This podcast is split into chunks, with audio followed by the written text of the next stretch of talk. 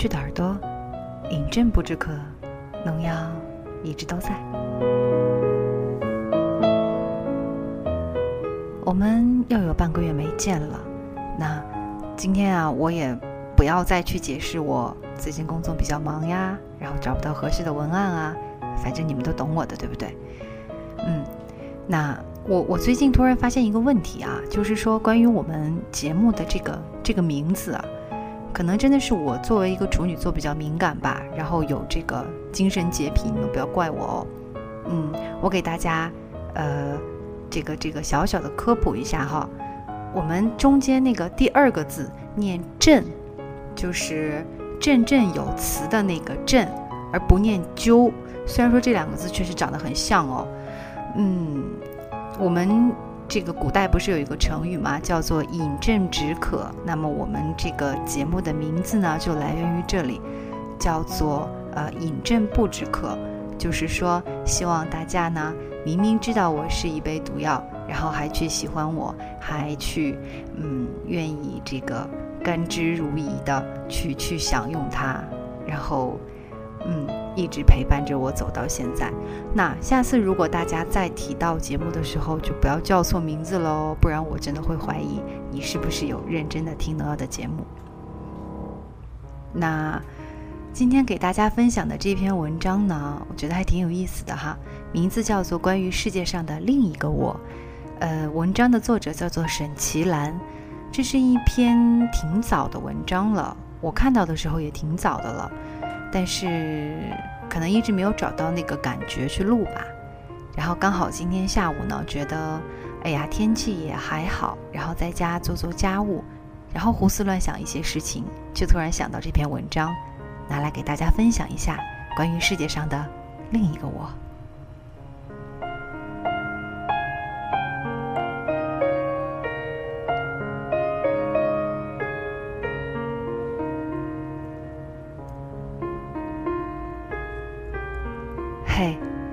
你是否和我一样，有时候会想，如果过去的人生某个环节发生一点点变化，是否现在的自己是另外一个模样？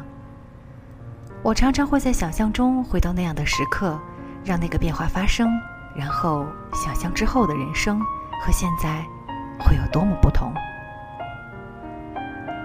如果当初无意间学了法语而不是德语，那么我现在是否还会在德国？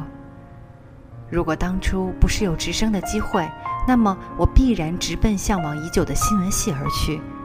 那么我现在是不是在某个电视台或者某个报社做记者？如果当初遇到的男孩子不是他，那么现在亲吻我的会是谁？与你是否常常在想，如果中考的时候那一道题看清楚答对了，可以过分数线进重点高中，现在是不是快乐许多？如果那天没有去篮球场看到他打球的样子，现在是否还是无忧无虑的心中没有牵挂？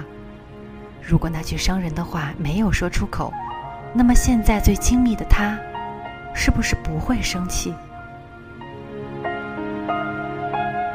可关于过去的如果是那么神秘，那里是关闭的可能性，就像坐船一样，我在这个码头上了岸，那条叫做过去的小船就继续向前开去，我只能眼睁睁地看着它远去。它还能看见什么风景，还能经历什么奇遇，都和已经上岸的我毫无关联了。可是我总觉得那条小船上有世界上的另外一个我，他还在那里，经历着或许我本该经历的一切。或许他比我先看到我一直在寻觅的盛景，或许他比我先遇到王子，或许他遇到了传说中的宝藏。可是我在我的码头必须徒步走下去，因为决定那时刻上岸的是我自己。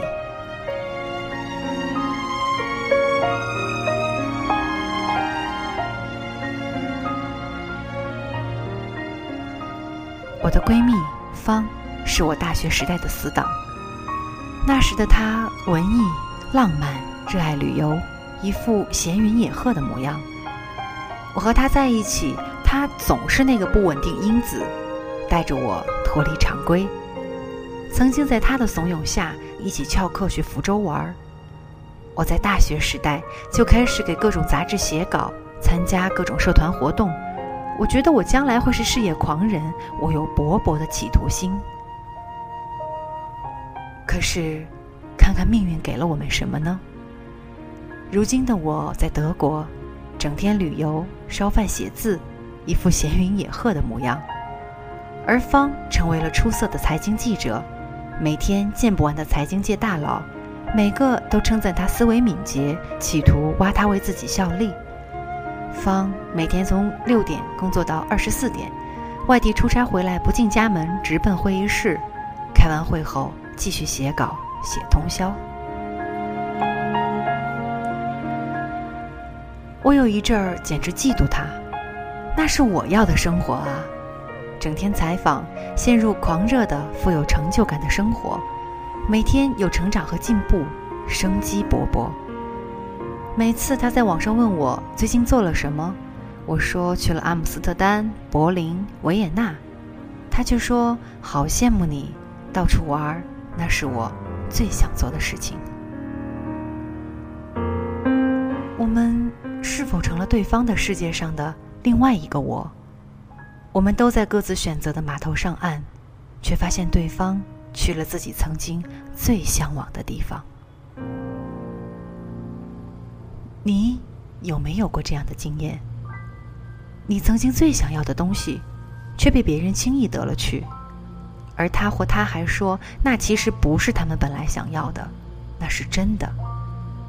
可是，不要嫉妒他们，因为你有你的人生，你为你自己写史，每一天都可以是美丽篇章。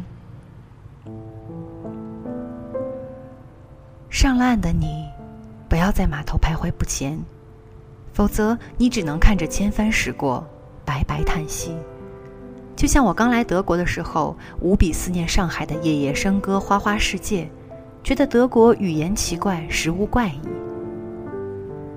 不管你是自己决定在这个码头上岸，还是不当心被命运扔在了这个码头，你只能向前走，看看是不是有意外的惊喜等着你，或是意外的荆棘，否则你将一无所得。你说想换专业，你觉得学社会学的前途不大，想换成管理学。你说不想在卫校读书了，护士的工作太辛苦，将来工资太低，但是已经学了3年，无法放弃，如何从头开始？你说高考失利，很想出国读书，但是外国学费太贵，但是留在国内的这所差劲的大学又心情郁闷。真是太好了，亲爱的你，有选择权是我们这一代最大的幸福。只是每个选择都有代价，就是放弃世界上的另外一个我。这也是我们必须面临的痛苦。常常因为艰难，所以迷茫。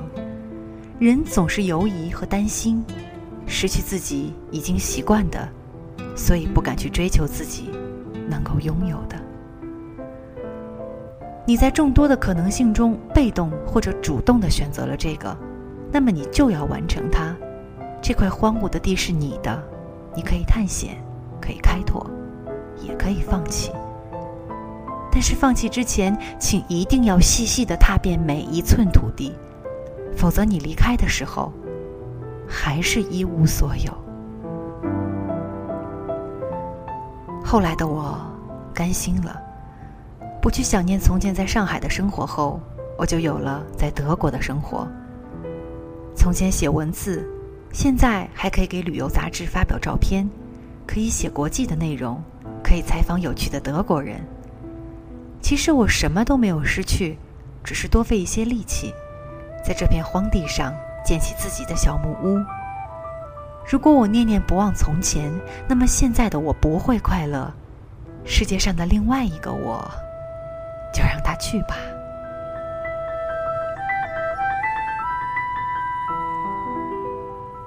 到不止一个人说我想去流浪，但是那样的话父母会伤心，于是规矩做事做人，23岁以优异成绩毕业，成为律师，拼打事业。他或许放弃了那个可能流浪的自己，他可能在32岁又突然放下一切开始流浪，此间得失难料，从来冷暖自知。你在你不适应的那个码头，虽然一切不顺利，但是还要继续走，哪怕只是穿越过一片荒地，又搭上了另外一艘小船，至少你为自己披荆斩棘，锻炼了臂力。你不喜欢你所在的那个学校，那么你或许可以试试看，在自己力所能及的范围里创造自己的小环境，让这个小环境影响周围的人。你可以试验自己的定力，你可以发挥自己的影响力，你可以看着自己的耐力，这些都会是这个意外的码头所带给你的财富。除非你站着不动，整天想象世界上的另外一个自己，那么才会一无所获。你要有选择的勇气，更要有承担的勇气。说人生没有如果，那是假的。关于过去的如果，始终在诱惑着我们。不过首先要活在当下，这样才能拥有更多的关于未来的如果。你说如果将来可以周游世界，那该多么开心美丽。你说如果现在可以在英国读书，那么你要去看球，你要去要一个贝克汉姆的签名。关于未来的如果多么美丽，总让人心存希望。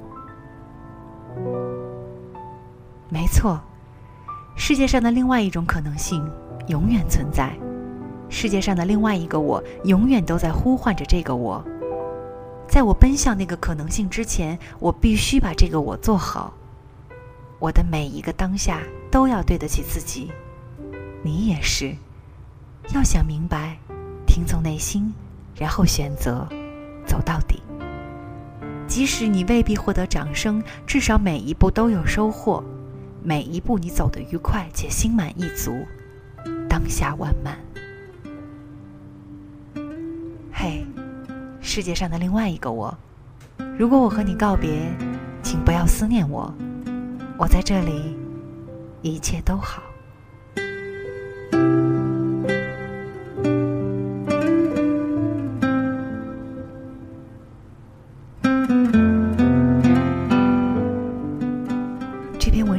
到这里就分享完了。